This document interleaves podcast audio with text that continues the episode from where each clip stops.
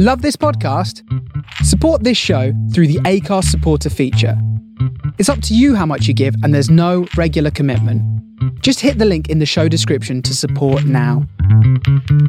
On this episode of Big Boys Don't Cry, we discuss the film A Good Year. You don't have to have seen the film to enjoy the podcast, but if you listen without having seen it, just be aware there may be spoilers.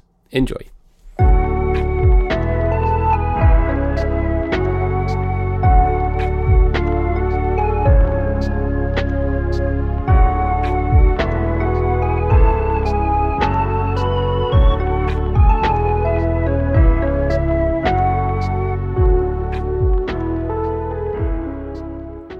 Hello there. Woo! We're back!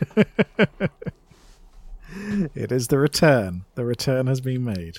How the return of the king, obviously, yeah. So we we just had the two towers before that, before the break, um, and now it's the return of the king. Yeah. We are big boys, do not cry. And we're back to talk shit about films. Yes, we are. I love that. Um, yeah, well, really, what we should have done was saved um, Baz Luhrmann's Elvis for this, so then that could have really been the return of the king. Oh, that's true. That's true. But we couldn't wait to watch that, could we? But we've got another film where pretty much everybody in it is wound. Is that's true? Actually, I forgot about that. I was going to say everybody in it is some kind of king. Like, yeah, despotic and bastardly. So, we're watching a movie. We're Watching a movie. How do we watch a movie again? What's a movie? I, I can't remember how to do this. It's been like a, a, it's been a long time. book for your eyes. Oh, that that's book right. isn't for your eyes. but Well, a book can be for your ears as well. yeah, a multi-sensory experience. A movie is for both your eyes and your ears, I suppose. Yes. Or well, unless you you are perhaps hard of hearing, in which case you might watch it with captions or subtitles, which is fine, obviously. So it can be just for your eyes. And sometimes, uh, to be honest, I put a film on and I'm sort of doing something else. So sometimes I don't see everything, but I always hear everything. I heard every line of Russell Crowe's dialogue in this film. I didn't necessarily see his face every time, but I don't think I really needed to, did I? No, I don't think you did. Um, so this is uh, a good year. 2024. remains- yes, this is a good year, isn't it? It remains to be seen whether 2024 itself will be a good year.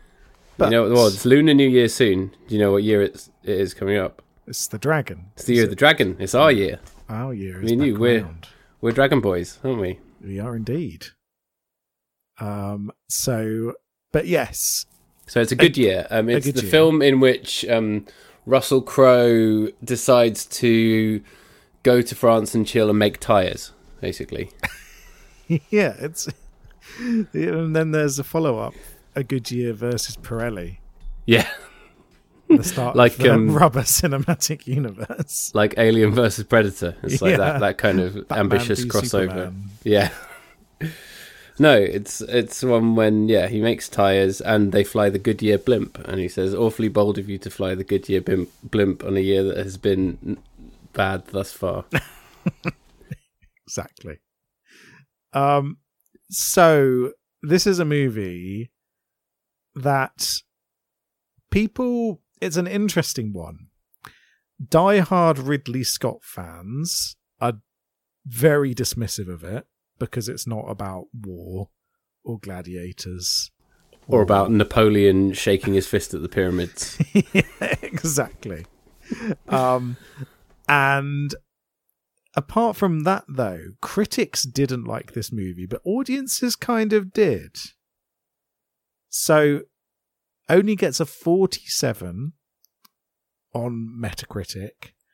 Um, Peter Bradshaw, friend of the podcast, Peter Bradshaw. You've brought Peter Bradshaw into this quite early on, and I have to say, unfortunately, I really, really hate to support Peter Bradshaw, but I thought what he wrote about this film really was spot on. So you do think that this is a humorless cinematic slice of tourist gastro porn?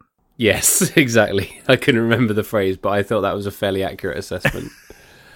Um, I have a bit of a soft spot for this movie. Um, it does not make me laugh. It does not make me feel anything, but there's just something vaguely cozy about it. This is a lazy Sunday afternoon when you're half asleep film. And I think there's something to be said about lazy Sunday afternoon half asleep films. Yeah. Before the caffeinated gravy kicks in. or the caffeinated gravy kicks in.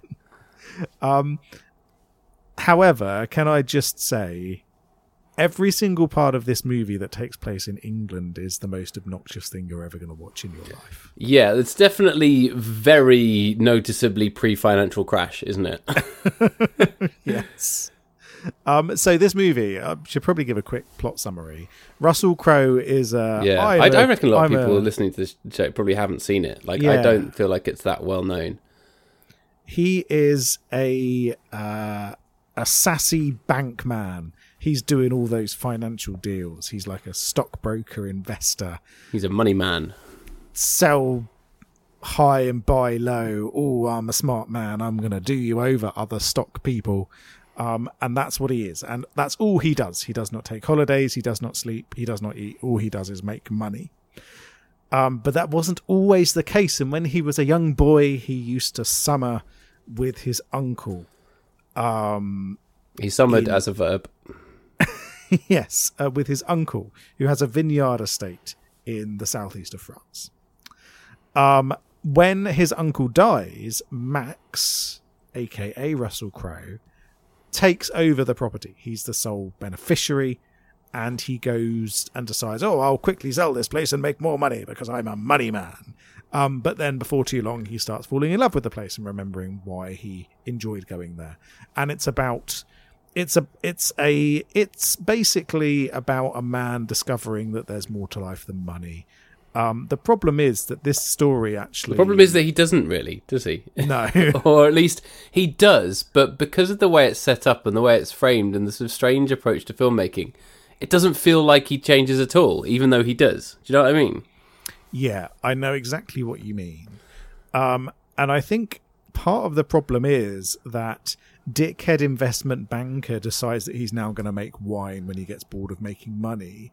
That's a story that happens all the time in real life. If you Yeah. look at vineyards, particularly vineyards in England, the vast majority of them, that is the story is I used to be an investment banker, and then I got bored of making the world a worse place in this way, and now I'm going to add more alcohol to a world which already has alcoholism. Yeah, that's fair. Um, and so that kind of takes the edge off the story that actually this is a regular thing that happens, and the people that do this are still awful human beings generally. You know, if They- you're going to do that kind of like arc. Rich guy redemption arc thing, you should have him sort of do something that isn't rich guy stuff. And ultimately, all of the stuff he does is rich guy stuff, isn't it? It is. It is. Something You also think, you also kind of sold this to me as the film where he either makes a lot of wine or drinks a lot of wine, and he actually doesn't do a lot of either of those things. He mostly just still walks around doing rich guy stuff. yes. Um, I think there is a way that you could very quickly make this movie into something very, very good, and that is to remove the romantic element of the film entirely. I thought you were going to say do it like a Pride and Prejudice and Zombies thing. a good year, A good year for the living dead. yeah. Um, George A. Romero's A Good Year for the Living Dead. Um, because I think there's certain parts of this movie where there's a really strong. It's worth pointing out, by the way, that there aren't necessarily many changes that could have made they could have made to this plot because um, it's it's adapted from a book by some bloke.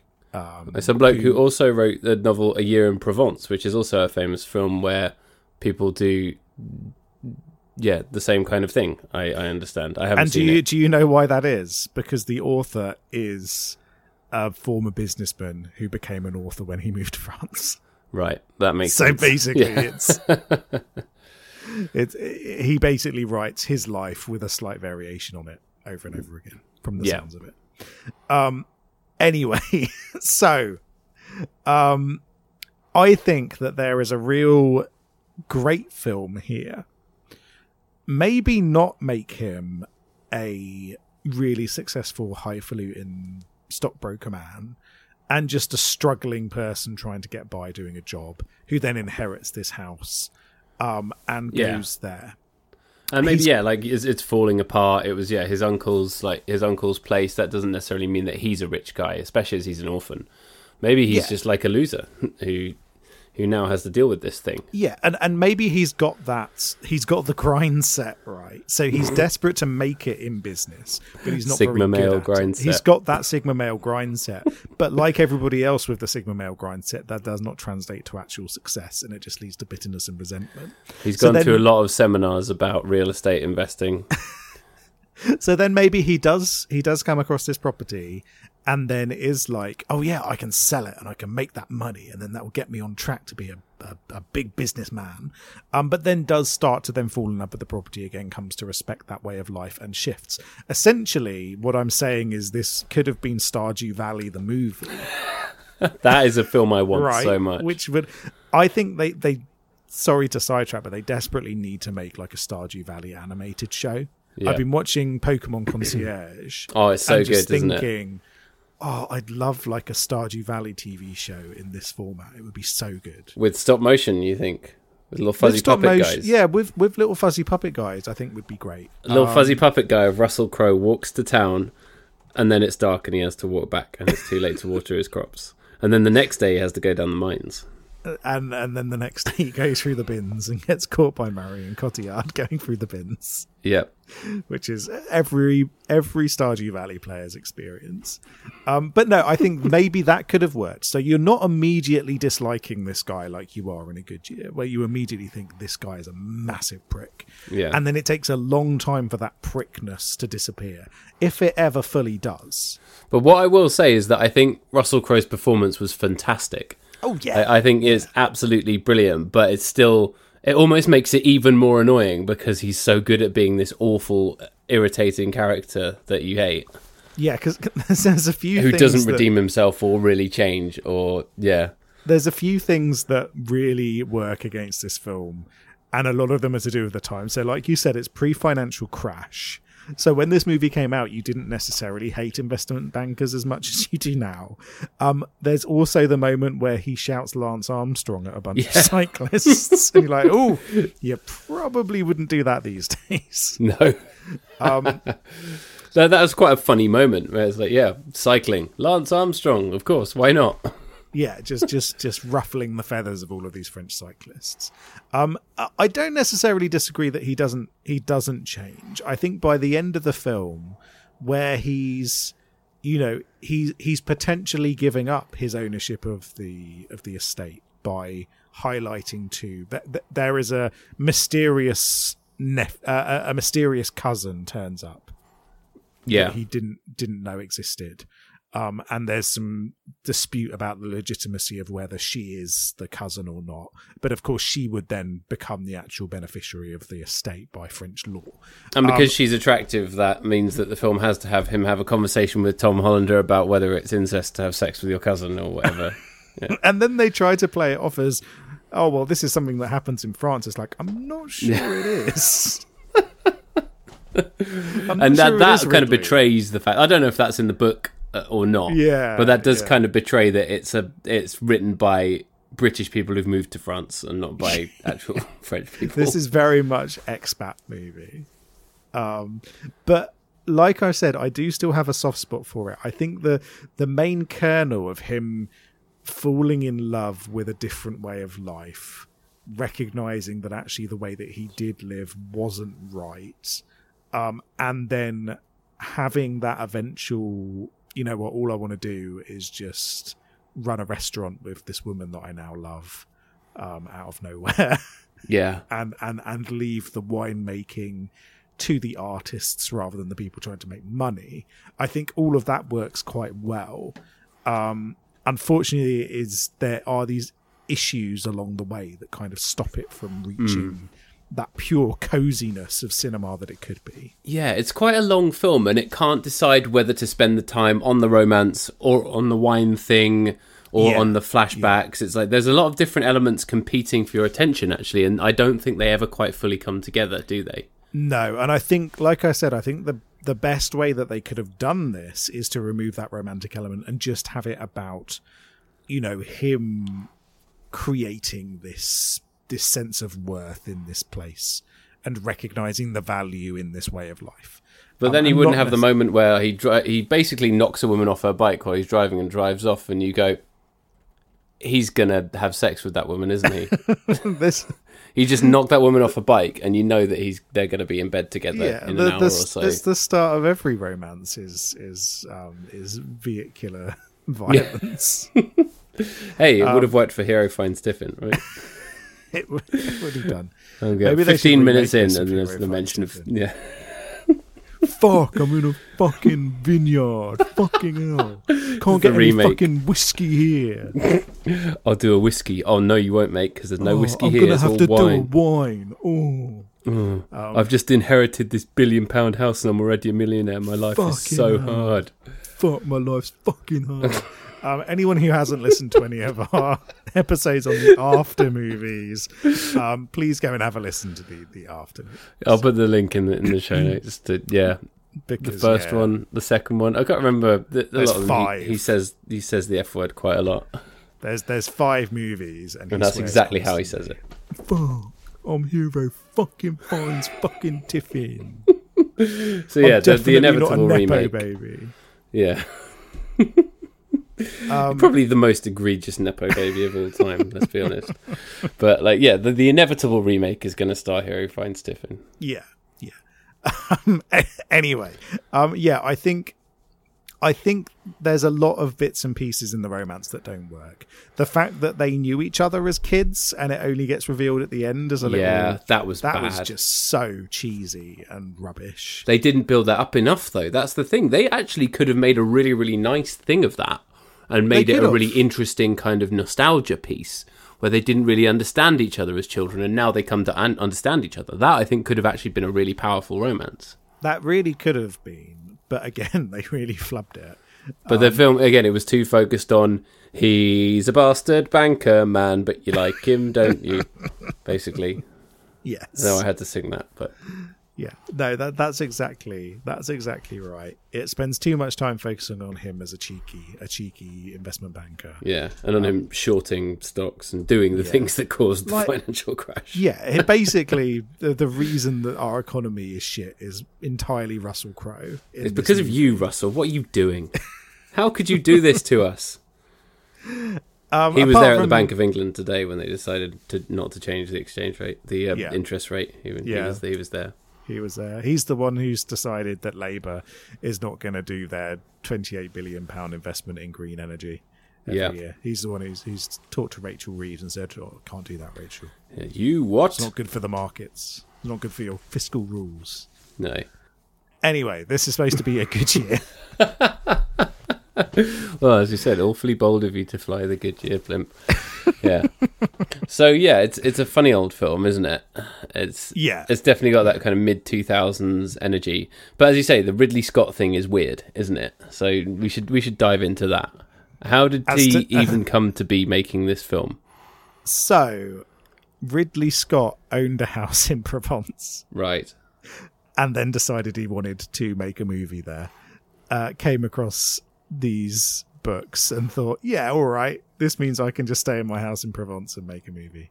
It was at his house. Uh, No, but he had a house in Provence. So uh, clearly, clearly he decided, oh, I like this part of the world. I'm going to make a movie here. Oh, these books are set here. This will do. And there we go. Um, so It's so weird to um, me that yeah, the guy who made this film also made Blade Runner. Like what? how how is that allowed? You just think of the other Russell Crowe Ridley Scott collaborations, like Gladiator, Yeah, and you're just like, oh, okay. And then we've got, uh, then we've got this. are you not Okay. ent- entertained by me playing a, an English banker really well? Unfortunately, I was I was not, but as a great performance, I was captivated for sure Yeah, by him. Yeah. So yeah, this is sandwiched between Kingdom of Heaven and American Gangster. and then you've just got this little romantic movie. I've never seen either of those. Uh, have you not? No. Um, I don't think I've ever seen American Gangster actually. Um, even though it's got some good people in it. Looks It's Russell. Crowe, Denzel Washington. It's about gangsters. Yeah, I'm not Um, really Kingdom interested of- in gangster films, to be honest. Kingdom of Heaven's fine. It's a war historic movie about the Crusades. That You sounds even more boring. exact- kind of know exactly what you're going to get. But the movie he made after that is actually rather good. Body of Lies, which again is Russell Crowe um, and Leonardo DiCaprio, and it's a sort of spy thriller movie where Russell Crowe is like the intelligence officer and DiCaprio is the one on the ground doing all the shooty shooty bang bang, and you never uh, quite know whether Russell Crowe is dodgy or not. Right. And so they do this really cool thing. So that's that's a good one. That's an underrated Ridley Scott movie, I think. Body of Lies. I didn't even know that this existed. I'm looking at the poster now, and at the top it just says DiCaprio and Crowe, but there's quite a small gap between them, so it looks like the, the name of a single actor called DiCaprio Crowe. I very much appreciate that. DiCaprio. Crowe. Yeah.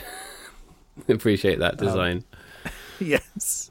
Um, yeah, no, uh, yeah, Body of Lies actually not bad. Um, probably the best movie of that era. Like I said, I've never seen American Gangster. oh, and then he's in the rubbish Robin Hood, isn't he? Yeah, the, just fucking shit. really bad film. That awful. That is awful. you- have you ever? se- Yeah, you, yeah. You've, you've seen it, have you? Yeah, and Um, again, and- he's he's ridiculous and good in it, but it's terrible. Yeah. Like I Um, honestly can't think of anything where like he's genuinely bad. I thought about that film No. Winter's Tale, you know, where he had that awful accent, and he was still kind of good in that, even though it was terrible. It was a shit piece. Like, he's got, he's a the real. goddamn horse. He is a fantastic actor, and he's got a real charisma to him, which means that even when he's doing a god awful accent like in that movie, Hold up, um, Gladiator Two is in post production. yeah, they they bring him back from the dead through the power of Zeus. I don't fucking know. Premise: Yeah. After the events of Gladiator, Lucius, the nephew of Commodus, is now a grown man. So, oh, and played by Paul Mescal. No, come on, he's not a gladiator. I mean, surely he wouldn't be a gladiator anymore. Yeah, That's a thing. Denzel Washington, Derek Jacobi, Pedro Pascal. Okay, Matt Lucas. Sorry, but this is ridiculous.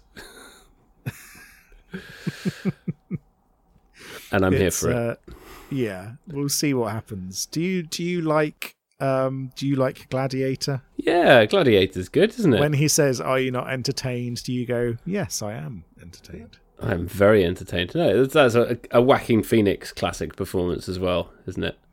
That's no, that's, that is a very good film. I don't know if maybe I just saw it when I was young and impressionable. And that was one of the first. Like, I think that was one of the first sort of really quite violent films that I watched. I remember watching it with my my parents and my mum being uncomfortable with the fact that I was seeing that level of violence. You know, your parents didn't care, obviously. no, they were just like, no, just let him watch anything. One thing that intrigues me is that there's another Alien movie coming out. Alien Romulus. it's called Alien Romulus. Um, directed by a very good horror director, Fede Alvarez, who did the Evil Dead remake, who did Don't Breathe. Um, and I like him quite a lot. However, one thing that concerns me is that the premise is young people from a distant world must face the most terrifying life form in the universe. Are we going to get like a fucking teenage alien movie? The Oh, whole no. cast is like is like teenagers. It's going to be Stranger Things in space. Yeah, are we going to get Stranger Things but Alien? Because I don't want that. I want my Alien movies to be horrifically violent and traumatic for teenagers and younger to watch. Yeah. Like they need to be, they need to have that edge to them. So I'm a bit concerned about that, to be perfectly honest. Yeah, mm. that's no good. Honestly, the first Alien is a perfect film, so like nothing could ever top that. Yeah, Aliens isn't bad, but I, don't I like I've Aliens Seen, a lot. I don't think I've um, seen any of the others. Have you not? No, People, Alien. Th- oh, no, I've seen Alien Three. Oh I- no, no, I, I lie. I've seen Alien versus Predator in the cinema, and it was rubbish. you know what's worse than Alien versus Predator? Alien versus Predator Two. Yes, Does that exist? it does exist. Alien versus Predator Requiem. It's called. no, of course it is. Truly one of the worst movies ever made. Requiem. and it's so dark that you can't see what's going on. It's genuinely incredible. Like I remember, I saw it in the cinema. I'm just like, I can't tell what's going on in this film because it's so dark. It was amazing. I actually do have a soft spot for Alien Resurrection, which is the fourth haven't seen that one. which everybody hates. Um, it's directed by Jean Pierre Jeunet, Um, Oh. So you know, it's got that uh, it's got that French weirdness to it. Um, obviously, exactly the same movie as Amelie, but with an alien instead of Amelie. Um, yeah. The same movie as um, The Fifth Element. yeah. yes, same movie as Valerian and the City of a Thousand Planets. precisely. Um, and it, it does, but it does have this weird quirkiness to it. But actually, it's a very fun little silly sci-fi horror movie. Um, so actually, I've got quite a, quite a soft spot for Alien Resurrection that a lot of fans of the Alien franchise don't. I'd say it's probably the third best Alien movie. Then Alien Three, then I don't know after that because the others are so bad. But it gets quite difficult. Because have you have you seen Prometheus and Alien Covenant? no, I've not seen any of those. Oh, you're in for a treat if you watch them. You've got you've got Disney Plus, don't you? Yes, I do. At some point, you should um you should watch them because they're on there. Walt Disney Plus. Um and yeah, they're they're two incredibly stupid movies. Just nothing makes sense. But there's some real highlights to the nonsense. They're definite shit pieces, is what I'd oh, say. Oh, brilliant. that sounds great. like enjoyable nonsense where if you think about things for even a second, everything falls apart. But you get to see Michael Fassbender playing a magic space flute and then potentially fucking another Michael Fassbender in the second one, which is great. Um, How so do you act watching. as a magic space flute? Was that sorry? How do you act as a magic space flute? That must be his most difficult role, surely. He is not a magic space flute, but he plays Oh. a magic place, space flute, as in plays it like a musical instrument. Ah, I, s- I see. Right. um, yeah. Nothing could ever top Assassin's Creed, obviously. Oh man, that movie's so so boring. I've never even seen it. I just think it's hilarious that Michael Fassbender is in that. What's funny is that um, he it was the same director who did Macbeth with Michael Fassbender. Oh, we what? Did we watch that? Yeah, and we watched that Macbeth, and it's great. It's a it's possibly my favorite um, Shakespeare adaptation. Um, but yeah, he he was also in bloody Assassin's Creed, incredibly boring film. Um, which yeah, I, I I think there was something about it where he could only make Macbeth if he also agreed to do Assassin's Creed, the director, or something like that. That Um, is that is driving a hard bargain. What amazes me though is that the Assassin's Creed games aren't boring. They're very good fun. Yeah. Um, but That's like for every Shakespeare adaptation, there then has to be like a sort of boring, bad make of remake of a game. yes, Maybe that's how we ended up with Prince of Persia: The Sands of Time, which is not How boring, which is brilliant.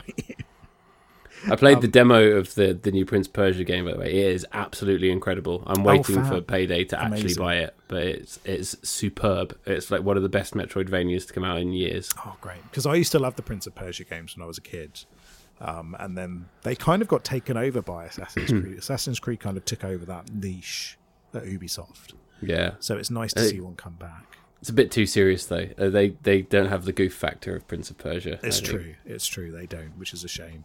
Um, but to bring it back around again, director of Assassin's Creed, Justin Kurzel, did an amazing movie the other year, The True History of the Kelly Gang, based on. Oh, and Russell Crowe is in that. Yeah, Who's in that? Oh, Russell Crowe.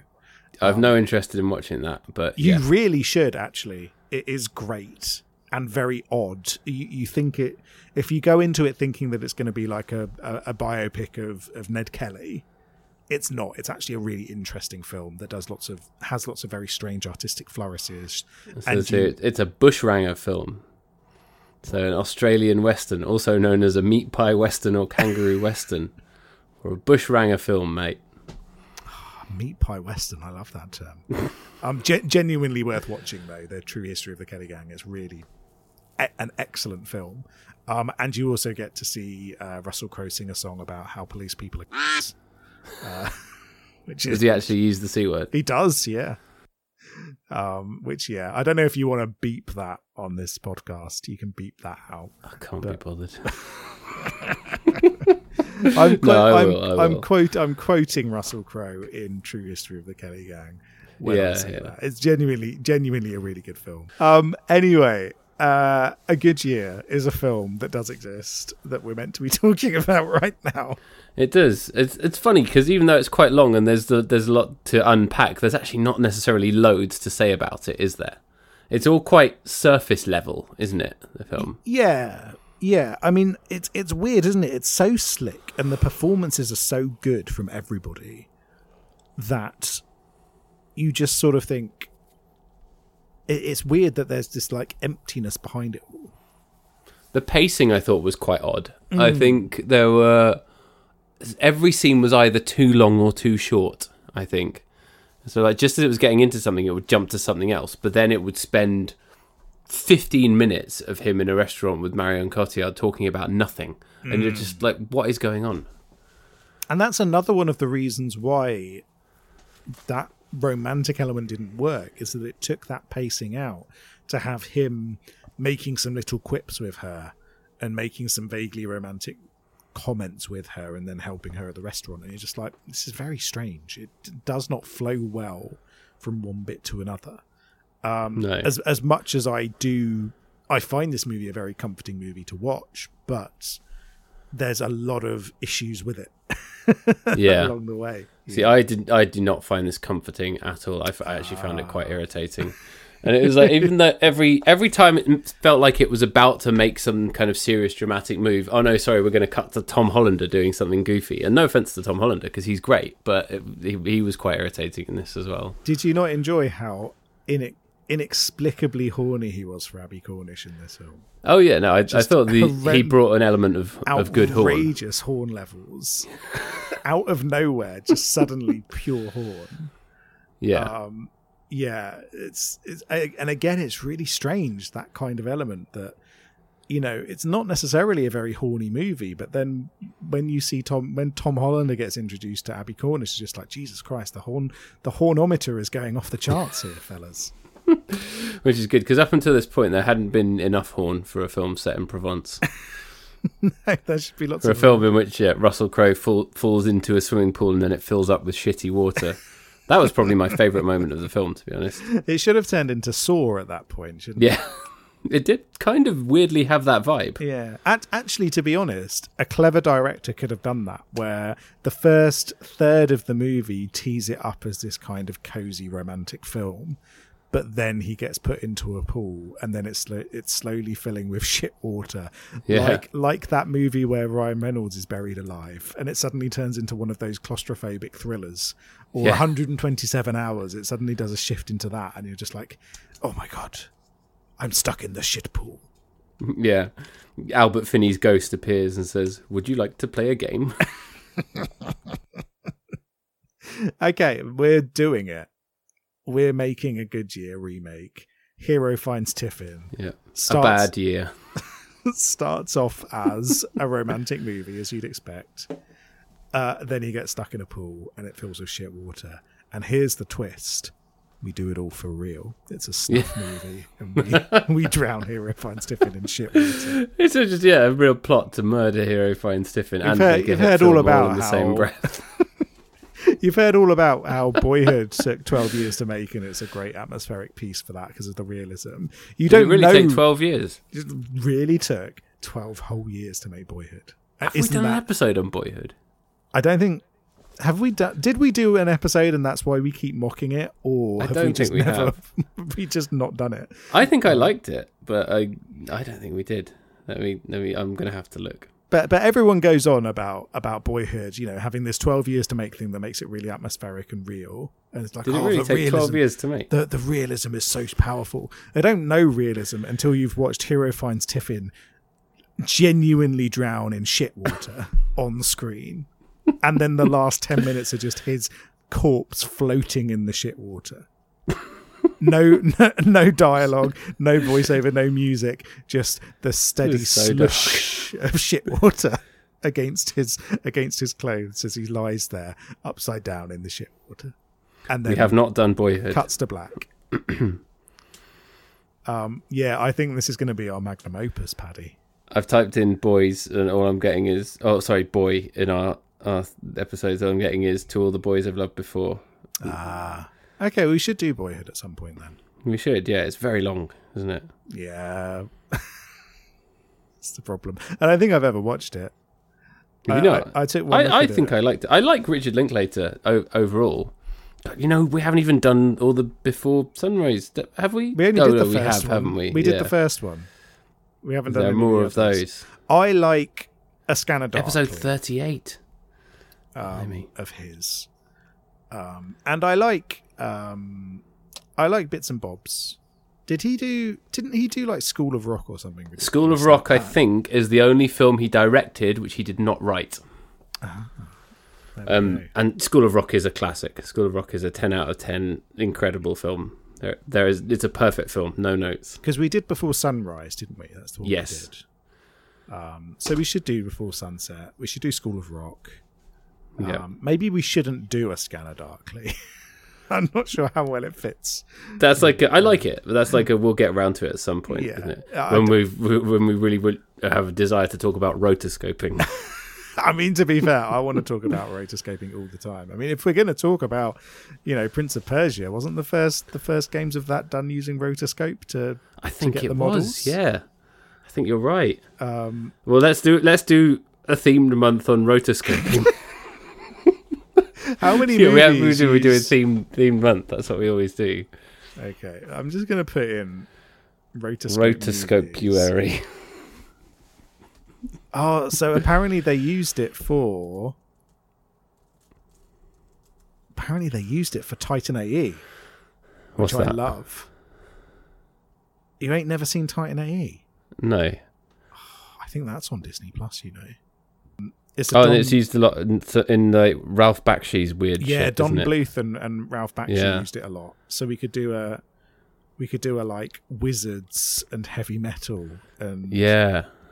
and that stuff, and then end on a Scanner Darkly. I don't know if any of these movies have romance in there. That's the problem. Yeah. It's a guaranteed way to get people to not listen to the show. Yeah, we could we could do a Ralph Bakshi month where we just watched like wizards. Hey, we already did Cool Fire World. Ice. yeah. Lord of the Rings. and yeah, we did Cool World before. That's a hell of a film. Ah, cool World. A lot of problems with that film, but I'd still rather watch that again than watch A Good Year. I hope I never watch A Good Year again. No offense to Ridley Scott or Russell Crowe or anyone involved in that film because they're all good. That's the thing. Everyone in that film is really good. Abbie Cornish, great, really good performance. But like, yeah, it's just yeah, for me. I, I I have a soft spot for it. Like I said, I think there, there's something cozy about it that I enjoy. Um, Is he's too much of a dick for it to be cozy? is the difficulty. His character is so obnoxious and objectionable. I just I didn't connect with the character at all, even though his performance was spot on. yeah, and I I, th- I think maybe a lot of the problem lies with the source material here. Is there's only so much you can do with a book that is just expat the novel. Yeah, a hundred percent. Um, and I, know, I wonder how much of that is, you know, it, it, it is down to that. But I, I still enjoyed it. I'll probably end up watching it again at some point when I'm just like, I have no idea what I'm going to do today. Let's put on a good year. Let's let's look at some nice bits of French countryside. Yeah, but there wasn't even as much of that as I, I thought there'd be. It's mostly just the crumbling house and the the vineyard and a little bit of like him in the village, in the restaurant being annoying and annoying her what going to annoy Marion Cotillard while she's at work. And I find it funny how how they make fun of the like American tourists um, in that one scene when British tourists are just as bad as American tourists. yeah, um, in France with that stuff. I found that very funny. It's like, okay, we've got a bit of smug Brit going on here from an, from an Aussie director. But I imagine, I bet that's in the plot. I bet there's lots of bits in the original novel which are like, and then these Americans turned up, and I didn't like that because I'm a British person in France. Yeah, and That makes me inherently superior. the smug tone of it. Yeah, is definitely from someone who thinks that all Americans are ignorant, gun-toting yeah, Texans. Which, to be fair, a lot of them are. But I'm not here to make Americans sound good. I'm here to make sure that people recognise that British people are also shit. British people are also very bad. Yeah, ourselves included. We're not bigging up Americans here. Americans deserve what they get in terms of reputation, but us Brits are just as bad. Yeah. everybody should be in the shit pool, is what I'm saying. Everyone should be drowning in liquid shit. Yeah. That's the, the, the logical conclusion. That's how the world's going to end, isn't it? Happy You turn that tap Year. on and just not turn it off. Oh dear. It's Um, the first of February. It's not. It's, it's the new. It's not the new year anymore. um, have you got anything else you want to say about a good year? Um, just that the, the, kind of dramatic denouement didn't really work because it spent ages on all the. Oh, look at me! I'm using the word I'm using a. French word. It's a French. It's a film about France. I'm not allowed to use a French word. No. I'm brushing up my French. My French because we're going to France in the summer. We're going to Oh, Disneyland you're going Paris. to oh, you're going to Disneyland. Amazing. yeah. So I know it's not real France. I know Is it's it like is it it's like the young fake one's first first trip there? Yes. Oh, yeah. Oh, I'm gonna love it. So they're gonna they're gonna love it. I've never been. I've been to the one in Hong Kong, and that's it. Because obviously my wife's been hundreds of times. But Amazing. did you go as a kid? No, I well, I went on a You went school to France trip. all the time. You Used to You're go to like France a, all the time. You're vaguely French, aren't you? Uh, well, my mum used to live in France, and then we used to go over there like every summer. That's Um, right. So yeah, so I know France. Well, I know the bit of France we used to go to well, and I like I like France and I like French culture a lot. Um, Yeah. But didn't go to Disneyland until a school trip when I was like, I don't know, secondary school. Oh, that's a that's a good school trip. Yeah, well, we went to Paris for a school trip, and then the final day they did Disneyland. Okay. So it was like it was like four days or three days. So you do all cultural Remember stuff, and then it's like you get one day to go there. You get one day like, to just go on loose. Space Mountain like twenty times in a row, Yeah. basically. Um, but yeah, yeah, no. So I hadn't been until then, um, which was yeah, which was really good fun. Um, but, and yeah, never been since. Uh, my my French uh, theme park of choice was Futuroscope. What? Which was Ooh, close to where we used to go. Futuroscope. I've never heard of that. Imagine, if you will, the future circa 1985. Please tell me it's now abandoned, park. and you can go there and like see No, all the it's still- abandoned rides. And it's stuff. still going. It's still going. Um, it's like a sort of science-based theme park, I suppose, kind of like a French version of Epcot. okay. Futuroscope I think is the kind of park. thing. Oh what wow. they what they used to be known for was things like simulator rides. So they there's like a big IMAX screen, and you move along to like a a a, a, a um a mine cart ride or Ah. things like that. This looks um, really and then cool. like laser shows and hologram shows and things like that. This actually looks wicked. Yeah, I used I to. really used to go, go there here. every so often, and it was really, it was really lovely and really unique, and didn't really feel like anything else. Um, there used to be this amazing one where it was like a 360 degree IMAX screen that went under your feet, and then you followed the path of like butterflies flying in the air, and you flew with them and things. There was lots of cool things like that. Awesome. Um, I'm not sure if it's still as good as that, or if they toned down. All, they may well have toned down all of the weird artistic French stuff to replace it with junk yeah. these days. But um, but it was really cool. I used to really love going there when I was a kid. Ah, this looks really cool. Um, close to uh, Bordeaux and La Rochelle airports. Right. If anyone is interested in travelling to go to Futuroscope, this Yeah. this episode of the podcast brought to you by Futuroscope. Brought to you by France. Yes, yes. Um, I think um, Poitiers is the nearest like town to it. Right. Um, so uh, yeah, but yeah, no, it was it was. Uh, I used to love Futuroscope. That was the one that, that I used to go to when I was over in France. They should make a film Um, where Russell Crowe goes there. That'd be amazing. I'd love that. He inherits Futuroscope from Yeah. an incredibly rich uncle. And now he's And going to become like, like, a theme "I'm park to- guy. I'm going to sell it to Disney to make Disneyland 2. Yeah. he's like, but wait, I love these weird science based rides. Falls in love with it a work." waitress at one of the like Futuroscope robot cafes, Yes, exactly. and then goes and annoys her while she's at work. Um, so yeah, have you got anything else you want to say about about a good? I'd like to say Lance Armstrong. So I've got I've got a little bit of trivia for you. Oh, also his phone kept ringing and it had the most irritating ringtone ever, and it really pissed me off. Oh yeah, It was a- really a grating. 2006 uh, mobile phone. Um, so Every scene of the film, except those scenes in London, was shot within eight minutes of Ridley Scott's home in Provence. So again, that might have been a reason why I think it was a good to- year for Ridley Scott. it was a good year for him, wasn't it? He just got to hang out in his home in Provence and then make a movie, and probably a good year for everyone involved because they got to just go and hang out in Provence for a bit and make a make a movie that didn't require them to like jump out of a moving car Yeah. or get scared by a big monster. They just got to hang about and drink fake wine. Or have an alien burst out of their stomach. yeah, exactly, exactly. Um, and apparently, the owner of the vineyard where uh, it was all set appears as a cameo um, in uh, in uh, one of the scenes at the restaurant, Oh, very good. uh, which is nice. Um, so yeah, I think that would probably do for trivia. How are we going to rate this? Let's see. How many bottles of subpar illegal wine are you selling onto the black market? Mm, so I'm going to be selling thirteen bottles of illegal wine.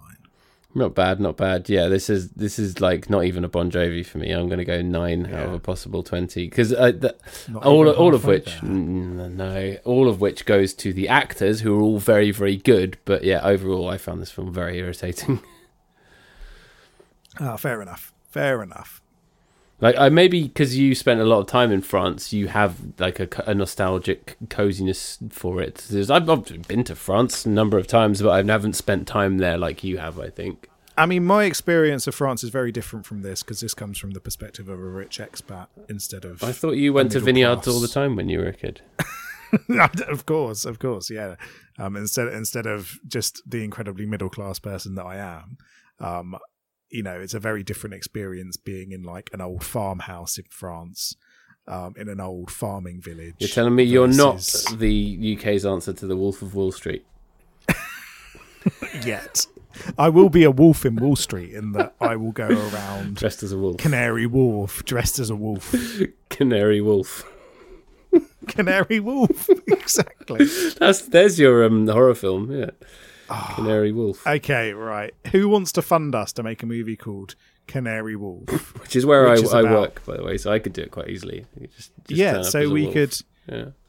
we could we could get you know someone running around just murdering bankers in Canary Wharf dressed as a wolf. That's a great that's a great choice for a movie. That actually could be quite a good one, and then everyone's too scared to go to work, and then the economy crashes, and then yeah, Russell Crowe reveals it was all him. Yeah, exactly, exactly. Um, right. Anyway, what have we got next? I don't know. Is it my turn or your turn? It is your turn. Oh, I don't know. I haven't thought of anything. Okay. Well, since you haven't thought of anything, should we do the the random Disney? Well, although? I was texting you, wasn't I, about the Castle of Cagliostro and how amazing it is. So would that would that be something quite different? A nice sort of palate cleanser? It would be. Is it romantic enough? Yeah. There's well, the, like they don't really get together at the end, but the whole thing is kind of driven by his sort of vague, by sort of vague horniness, I would say. Mm, okay. Well, And he's like talked about as a womanizer and stuff, isn't he? It's, that's I guess that's the opposite of romance in many ways. that's well, all I got. Do the random generator, and then you can you, And then and then can you decide. can choose. Okay, so I just want to talk about how much I I genuinely loved that film. Like I hadn't really seen it until quite recently, um, and it's it really blew me away. I wasn't expecting much from a sort of early like pre Studio Ghibli Miyazaki's directorial debut, and it absolutely blew me away. But yeah, it's one of the things where I watched it after I'd watched Howl's Moving Castle and um, Spirited Away. I went through and watched quite a lot of them, and it's one of the early ones I watched and thought, "Oh wow, this is great, loved it." Um, anyway, give me a number between one and four, three, and give me a number between one and twelve. twelve, We have got something called Rye Lane. Rye Lane. I never heard of it. Um, from breakout director Raine Allen-Miller, Rye Lane is a romantic comedy um, about Dom and Yaz, two 20 somethings both reeling from bad breakups who connect over the course of an eventful day in South London. Oh no, I saw a trailer for this. I saw a trailer for this and I thought it looked good. Okay, what do you reckon? Yeah, let's do it. I think that okay, sounds really Rye good. actually. Lane. We'll Rye Lane. park the Castle of Cagliostro for another time. We'll do it another time. Rye Lane. Yeah. then. Perfect. This, oh yeah, I thought this looked really good actually. Cool. I don't know anything about this, so I'm very happy to go in um, with with nothing in mind around it. But that sounds Nice. fun. That sounds like a good a good a good thing. Sweet. All right. Well, it's nice to be back. And thanks a lot for listening in. Really, really appreciate it. Hopefully, we're going to be doing this more regularly now. Um, and we're back back on the horse. He's got the goddamn horse. um, you can find us on Twitter at Big Boys Don't Pod. You can email us Big Boys Don't Crow Podcast at gmail.com if you want to share your thoughts about Russell Crowe being a great man. Um, and we'll be back next week to talk about Rye Lane. Alrighty. Bye bye. Right. Bye.